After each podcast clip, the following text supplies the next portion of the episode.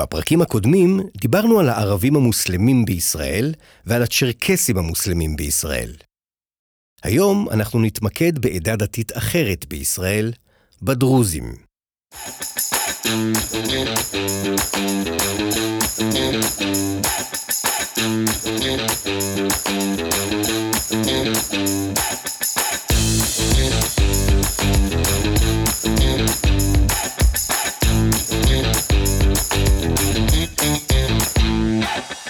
היי, אני גדי לוי, ואתם מאזינים לעץ הדעת, הפודקאסט שבו אנחנו מנסים לעודד חשיבה ביקורתית ולענות על שאלות מעניינות שלרוב אנחנו לא מקבלים עליהן תשובות מספקות.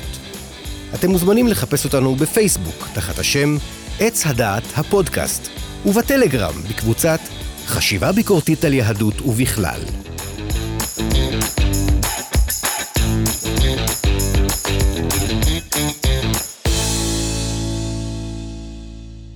בפרק הזה בחרנו להציג לכם את העדה הדרוזית. הדרוזים הם קבוצה דתית ייחודית, דוברת ערבית, שרוב חבריה מתגוררים במזרח התיכון, בסוריה, בלבנון ובישראל. מחקרים גנטיים מראים שלדרוזים יש מוצא גנטי משותף עם יהודים, עם סורים, עם לבנונים, עם פלסטינים ועם שומרונים. ברחבי העולם חיים כיום למעלה ממיליון דרוזים. יש קהילות דרוזיות גם בירדן, בארצות הברית, בקנדה, באוסטרליה, בגרמניה, בשוודיה, בוונצואלה ובקולומביה. הדרוזים אומנם דוברי ערבית ודומים למוסלמים בחלק מהמנהגים שלהם, אבל הם אינם רואים בעצמם מוסלמים. הם מכנים את הדת שלהם דין אל-תוחיד, דת הייחוד. את עצמם הם מכנים אל-מוואחידון, המייחדים את האל, או בני מערוף. כלומר, בני החסד.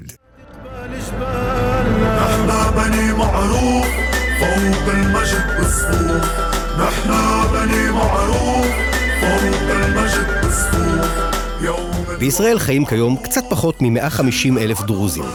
הם מרוכזים בשלושה אזורים, בקרמל, בגליל וברמת הגולן. כשהוקמה מדינת ישראל, נערך הסכם בין הדרוזים לשלטון היהודי, לפיו אין הדרוזים משתתפים או יוזמים התקפה על היהודים, אין היהודים מתקיפים את הדרוזים. בשנת 1956 החיל השלטון הישראלי על הגברים הדרוזים חוק גיוס חובה לצבא. בשנת 1957 הוכרו הדרוזים בישראל כעדה דתית נפרדת באופן רשמי. ב-1962 נחקק בישראל חוק שאפשר הקמת בתי דין דרוזיים נפרדים, ומאוחר יותר הוקמה בישראל גם מערכת החינוך הדרוזית. שטחי רמת הגולן, יחד עם הדרוזים שהתגוררו בהם, נכבשו על ידי ישראל במלחמת ששת הימים בשנת 1967. בהמשך, כשישראל החליטה לספח אליה את רמת הגולן, הדרוזים ברמת הגולן שרפו את תעודות הזהות הישראליות שקיבלו והכריזו על שביתה כללית. כיום, רובם המוחלט של הדרוזים ברמת הגולן מגדירים את עצמם ערבים סורים. הם מסרבים לקבל אזרחות מהמדינה, ולכן הם אינם נחשבים אזרחים, אלא תושבי קבע בישראל. בשנים האחרונות התחילה להתרחב התופעה שצעירים דרוזים מרמת הגולן בוחרים לקבל תעודת זהות ישראלית ולהפוך לאזרחים. לפי המסורת הדרוזית, הדת שלהם אומנם התגלתה במאה ה-11, אבל היא אינה דת חדשה. לתפיסתם, הדת הדרוזית היא אמונה עתיקה באל אחד, שהתקיימה מראשית האנושות ושנשמרה בסתר שנים רבות. הדרוזים מחלקים את ההיסטוריה האנושית לשבע תקופות, שבכל אחת מהן פעל נביא אחר. שמות הנביאים החשובים שפעלו בכל אחת משבע התקופות, אדם, נוח, אברהם, משה, ישו, מוחמד, ומוחמד בן ישמעיל, שייסד את זרם האיסמעיליה באסלאם השיעי. על פי האמונה הדרוזית, כל אחד משבעת הנביאים הללו הביא לעולם דת חלקית בלבד, שהשלימה את תורת הנביא שקדם לו, ובמקביל, לצד כל אחד מהנביאים האלה, פעל יועץ יודע חוכמת נסתר, שהעביר את רזי דת האמת ליחידי סגולה.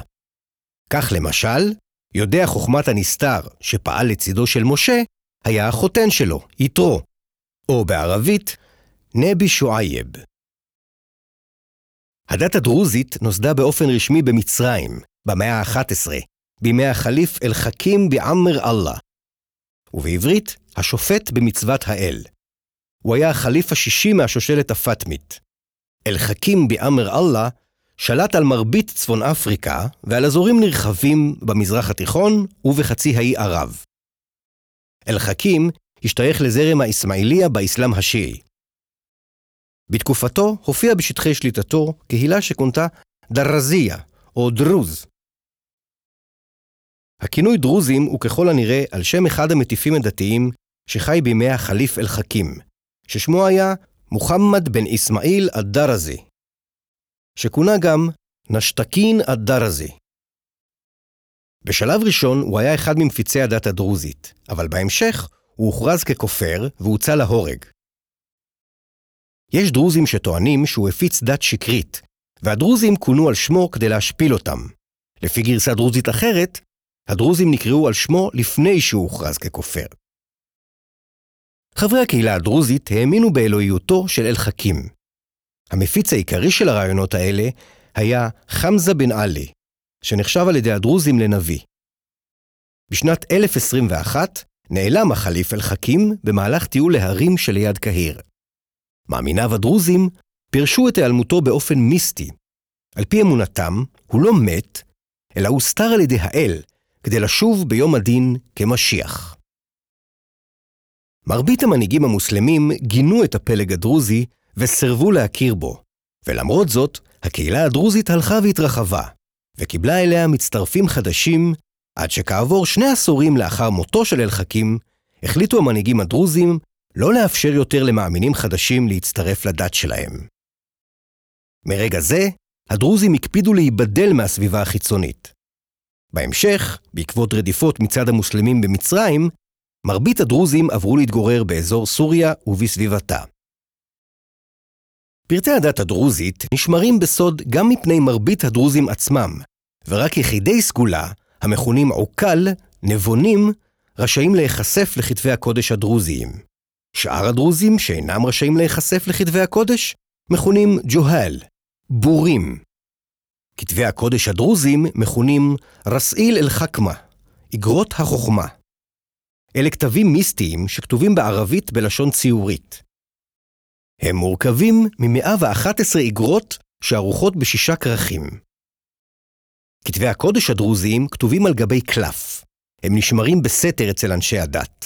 אסור להדפיס אותם, והם מועתקים בכתב יד על ידי אנשי הדת שמוכשרים לכך.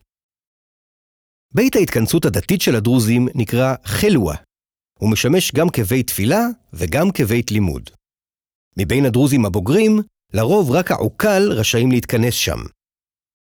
דרוזים דתיים רבים נוהגים לבקר בחלווה מדי ערב, אבל החיוב הדתי הוא להגיע למפגשים בחלווה לפחות פעמיים בשבוע, ביום ראשון בערב, שנחשב לליל שני, וביום חמישי בערב, שנחשב לליל שישי. ילדים דרוזים עד גיל 15 רשאים להצטרף מדי פעם אל המבוגרים בחלווה ולהתרשם מהמתרחש שם. הסיבה לזה היא שבגיל 15 מצופה מהם להחליט אם לעבור מבחני קבלה ולקבל על עצמם את עול הצווים הדתיים המחמירים, ובכך להפוך לעוקל או להישאר ג'והל. אגב, גם בהמשך החיים אין מניעה לג'והל להפוך לעוקל או לעוקל להפוך לג'והל. אבל עוקל שהופך לג'והל נדרש לשמור את עיקרי הדת בסוד. החילווה היא אולם פשוט ורק יחסית. יש שם ארונות, שרפרפים לספרי הדת ושטיחים לישיבה. ההתכנסויות בחילווה, שמתחילות כ0.5 שעה לאחר שקיעת השמש, מנוהלות על ידי איש דת שנקרא סאיס. בהתכנסויות האלה שרים ביחד במנגינה קבועה שירי הטפה ומוסר.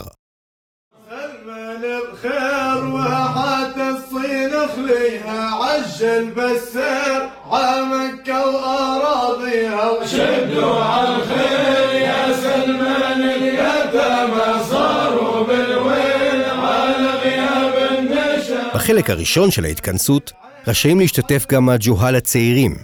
בהמשך הערב עוזבים הג'והל את המקום והעוקל נשארים לעסוק בענייני הדת, בקריאה בכתבי הקודש ובפירושם.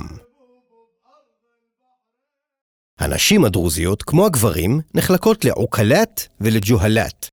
כל נערה או אישה שעברה את גיל 15 יכולה להיכנס בסוד הדת ולהפוך לדתייה בקלות רבה יותר מגבר. הגבר חייב לעבור תהליך קשה של מבחני קבלה, והנשים פטורות ממנו. לכן מרבית הנשים הדרוזיות בוחרות בגיל 15 להפוך לדתיות.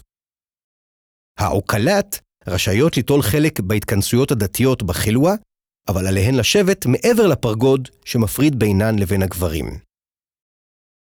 העוקל נבדלים מן הג'והל בתלבושת המיוחדת שלהם. הגברים הדתיים לובשים בדרך כלל בגדים כהים וסוג של שרוואל. אנשי דת ותיקים ועדוקים יכולים ללבוש גם גלימה.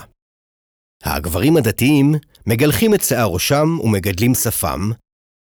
בחילואה ובאירועים מיוחדים הם מכסים את הראש בלאפה אל עממה, מצנפת לבנה עגולה שחלקה העליון שטוח ובעל גוונים אדומים. ביומיום דרוזים דתיים חובשים כובעי צמר לבנים מסורתיים. הנשים הדתיות מתלבשות צנוע, מכסות את שיער ראשן במטפחת לבנה, ואסור להן לענוד עגילים וטבעות ולהתאפר. למרות שהדת הדרוזית נחשבת לסודית, כמה מעיקרי האמונה של הדת הדרוזית התפרסמו בעיקר למטרת חינוך הצעירים, והם ידועים גם למי שאינו נחשב עוקל. הדרוזים מאמינים באל אחד שברא את העולם, קבע מראש את גורלו של כל יצור חי, ומנהל את העולם בצדק מוחלט. הם מאמינים גם שהאל התגלה לבני האדם בעבר, כשהפעם האחרונה הייתה בתקופת החליף אל חכים ב-אמר-אללה. עיקרון אמונה נוסף בדת הדרוזית הוא האמונה בגלגול נשמות. לפי הדת הדרוזית, בעולם יש מספר קבוע ובלתי משתנה של נשמות, כשעם מותו של האדם מתגלגלת נשמת המת אל תינוק חדש שנולד. הדרוזים מאמינים גם שהאדם עשוי לזכור את קורותיו מהגלגול הקודם שלו. יש לא מעט דרוזים שמתארים זיכרונות מגלגולים קודמים שלהם, ובתוך העדה הדרוזית מסתובבים הרבה סיפורים שמחזקים את האמונה הזאת. לפי האמונה הדרוזית, באחרית הימים יגיע יום הדין.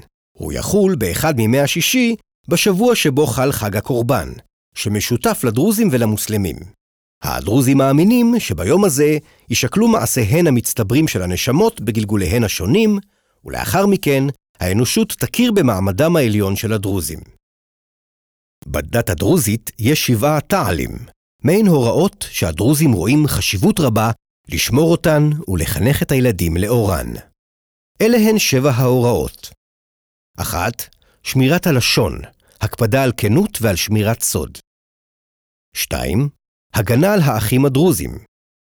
3. התנערות מעבודת אלילים. 4. התנערות מהשטן שמגולם במעשים רעים. 5. ייחוד האל ואמונה בהתגלותו למאמיניו. 6. קבלת מעשה האל וגזרותיו הטובות והרעות. 7. אמונה מוחלטת בכך שגורל האדם נקבע מראש. ילדי העדה לומדים בבתי הספר על המורשת הדרוזית, על ההיסטוריה של העדה ועל המצוות העיקריות של הדת הדרוזית. בשונה מדתות אחרות, בני העדה הדרוזית שאינם נחשבים דתיים, אינם מחויבים לקיים את מצוות הדת. מלבד כמה מצוות בודדות, כל אחד רשאי לבחור מה המצוות שירצה לקיים ועד כמה ירצה לקיים אותן. לעומת זאת, הדרוזים הדתיים, העוקל, מחויבים בקיום כל מצוות הדת ללא שום פשרות. על הדרוזי הדתי להיות מוסרי, לשמור על כבודו, על כבוד משפחתו, ובייחוד על כבודן של הנשים במשפחתו.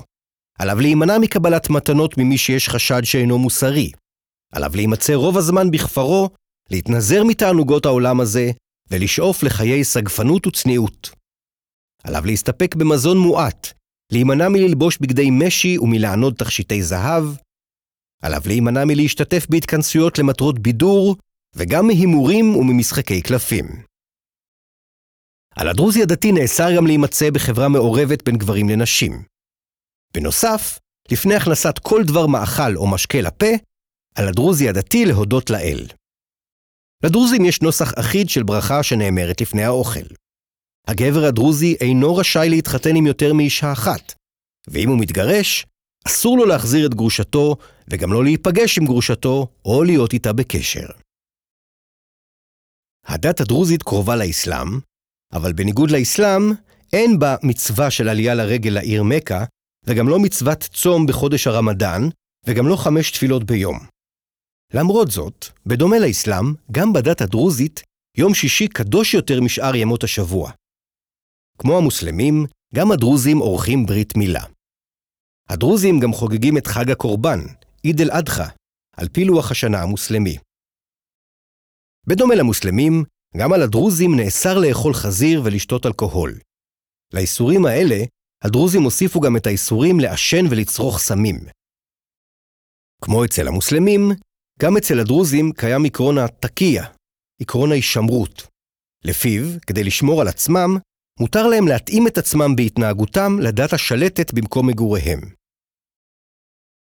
לדרוזים בישראל יש כמה עשרות מקומות שנחשבים קדושים ומשמשים אותם כאתרי עלייה לרגל. העלייה לרגל נחשבת אצל הדרוזים למצווה דתית, ולרוב היא חשובה גם לדרוזים שלא קיבלו על עצמם לשמור את חוקי הדת. חלק מהמקומות הקדושים נחשבים לקברי צדיקים, וחלקם נחשבים מקומות שבהם צדיקים ביקרו. לא כל המקומות הקדושים האלה מוכרים לכלל הקהילה הדרוזית. חלקם יותר, חלקם פחות. בשטחי ישראל יש לפחות 4 מקומות קדושים חשובים במיוחד שמוכרים לכל הדרוזים. מקם נבי שועייב, ליד קרני חיטין, מקם נבי סבלן, ליד חורפש, מקם נבי חדר, בכפר יסיף, ומקם נבי יעפורי, ברמת הגולן, בין מסעדה למג'דל שמס. 2 מקומות קדושים חשובים נוספים, מקם נבי בהה על-דין, בבית ג'ן, ומקם נבי אבו אבדאללה, בעוספיה. בעבר, העליות לרגל האתרים האלה נערכו בחודשי האביב או הקיץ, כשלכל כפר הייתה תקופה משלו לעלייה לרגל.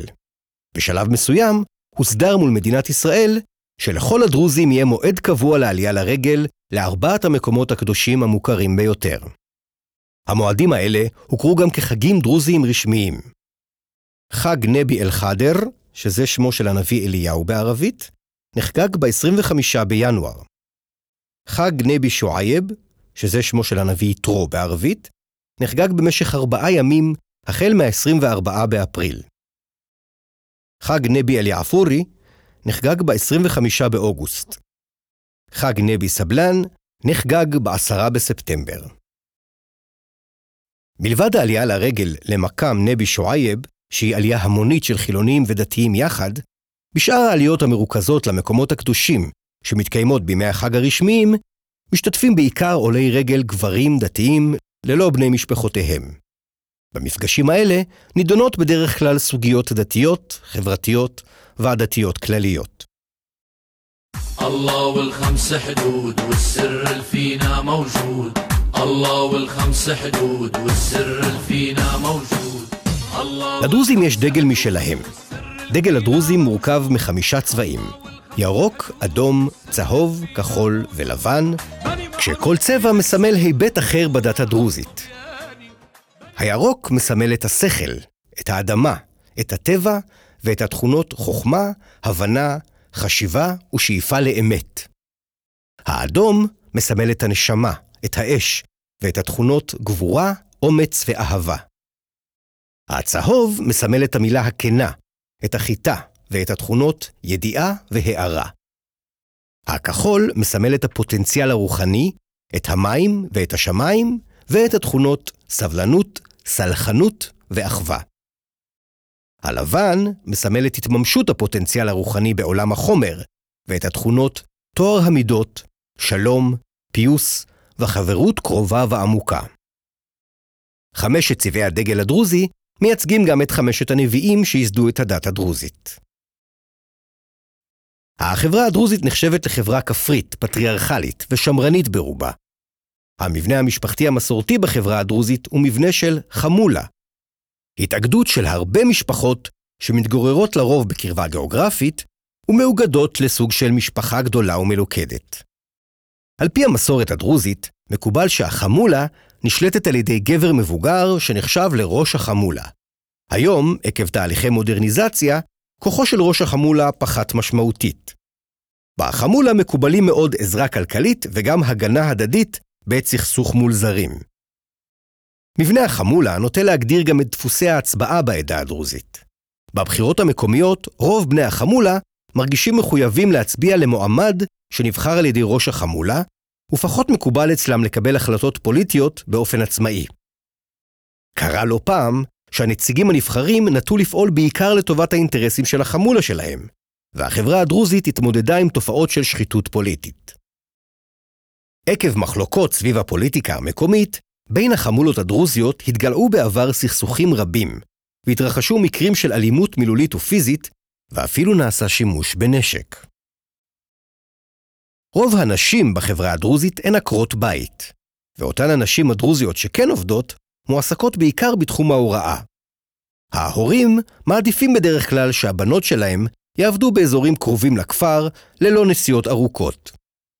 על נשים דרוזיות דתיות נאסר לחלוטין לנהוג או לנסוע בכלי תחבורה כלשהו יחד עם גבר שאינו הבעל, האבא או האח שלהן.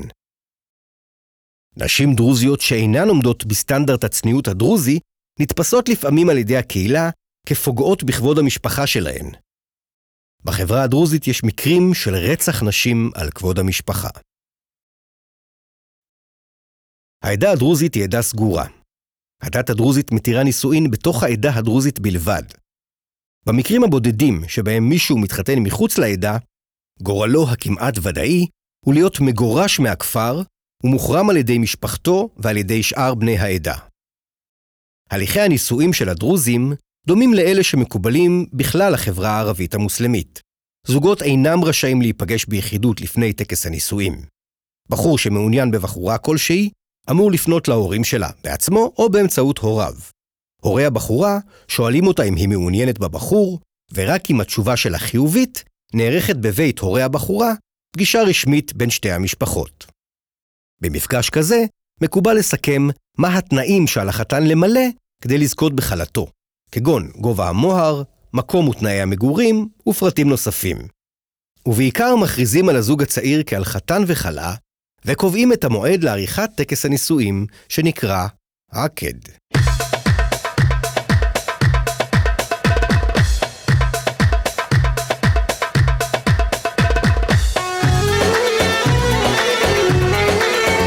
טקס העקד נערך על ידי איש הדת המקומי שרושם על טופס את פרטי הצדדים, את התנאים שנקבעו ביניהם, את שמות העדים וגם את הסכמתה המחודשת של הכלה לנישואים. הטקס נחתם בדרך כלל באמירת אל פתחה, הפרק הפותח את הקוראן. מכאן ואילך רשאי החתן לבקר אצל כלתו כמה שירצה, אבל היא עדיין אינה עוברת לבית המשותף כל עוד לא מולאו כל תנאי ההסכם בין המשפחות. השלב הבא הוא חגיגות החתונה, שנמשכות בדרך כלל 3 ימים. בסופם הכלה עוברת מבית ההורים שלה אל הבית של החתן שלה. האישה הדרוזית מחויבת לציית לבעלה. אם היא מסרבת לציית לו, זכותו לגרש אותה. גירושים בחברה הדרוזית מתאפשרים בין אם ביוזמת הבעל ובין אם ביוזמת האישה. בגירושין שהסיבה שלהם נחשבת מוצדקת, לאישה יש זכות לקבל חצי מהרכוש המשותף. טקסי הלוויה והקבורה של הדרוזים די ייחודיים. הדרוזים מרגישים מחויבים לדאוג לאחיהם הדרוזים. כחלק מהמחויבות הזאת, דרוזים רבים מאוד נוהגים להשתתף בלוויות ובניחום אבלים, גם של דרוזים שהם אינם מכירים באופן אישי. המנהג הזה מחזק ומלכד את החברה הדרוזית. העדת הדרוזית אוסרת על הנשים להשתתף במסע הלוויה. לפני הבאת ארון המת, נשות הקהילה ונשות המשפחה השכולה מתאספות בבית הקברות כדי לבכות ולהתאבל על המת. לאחר הלוויה, הגברים נוהגים לנחם זה את זה ולחלק צדקה למען נשמת המת. ובהמשך, להתרכז בחילואה כדי לקרוא את צוואת המת. בדומה לדת היהודית, גם בדת הדרוזית, במשך כ7 ימים לאחר הלוויה, נוהגים בני משפחת המת להסתגר בביתם כדי לקבל מנחמים. חלקם נמנעים מלהתגלח, מלהסתפר ומלאכול בשר. לאחר מכן, הדרוזים אינם נוהגים להמשיך להתאבל וגם לא לבקר בקברי יקיריהם. הדרוזים משתדלים שלא לתת משקל משמעותי לגוף האנושי.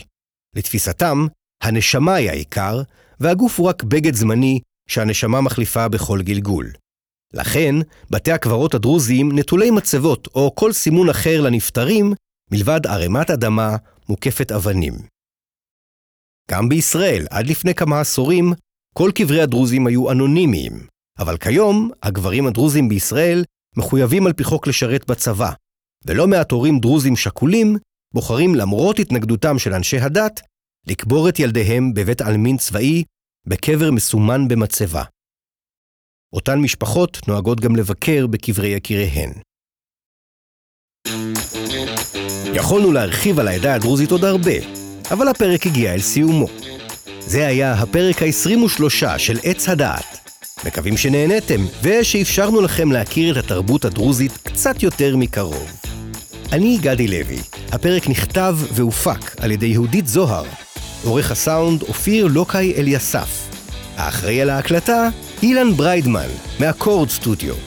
תודה רבה לסמר עלי, לויאם אבולטיף, בלגזי הסעיד עטילה, שסייעו לנו עם הערות לפרק. תודה שהאזנתם. נשמח אם תדרגו אותנו באפליקציות השונות.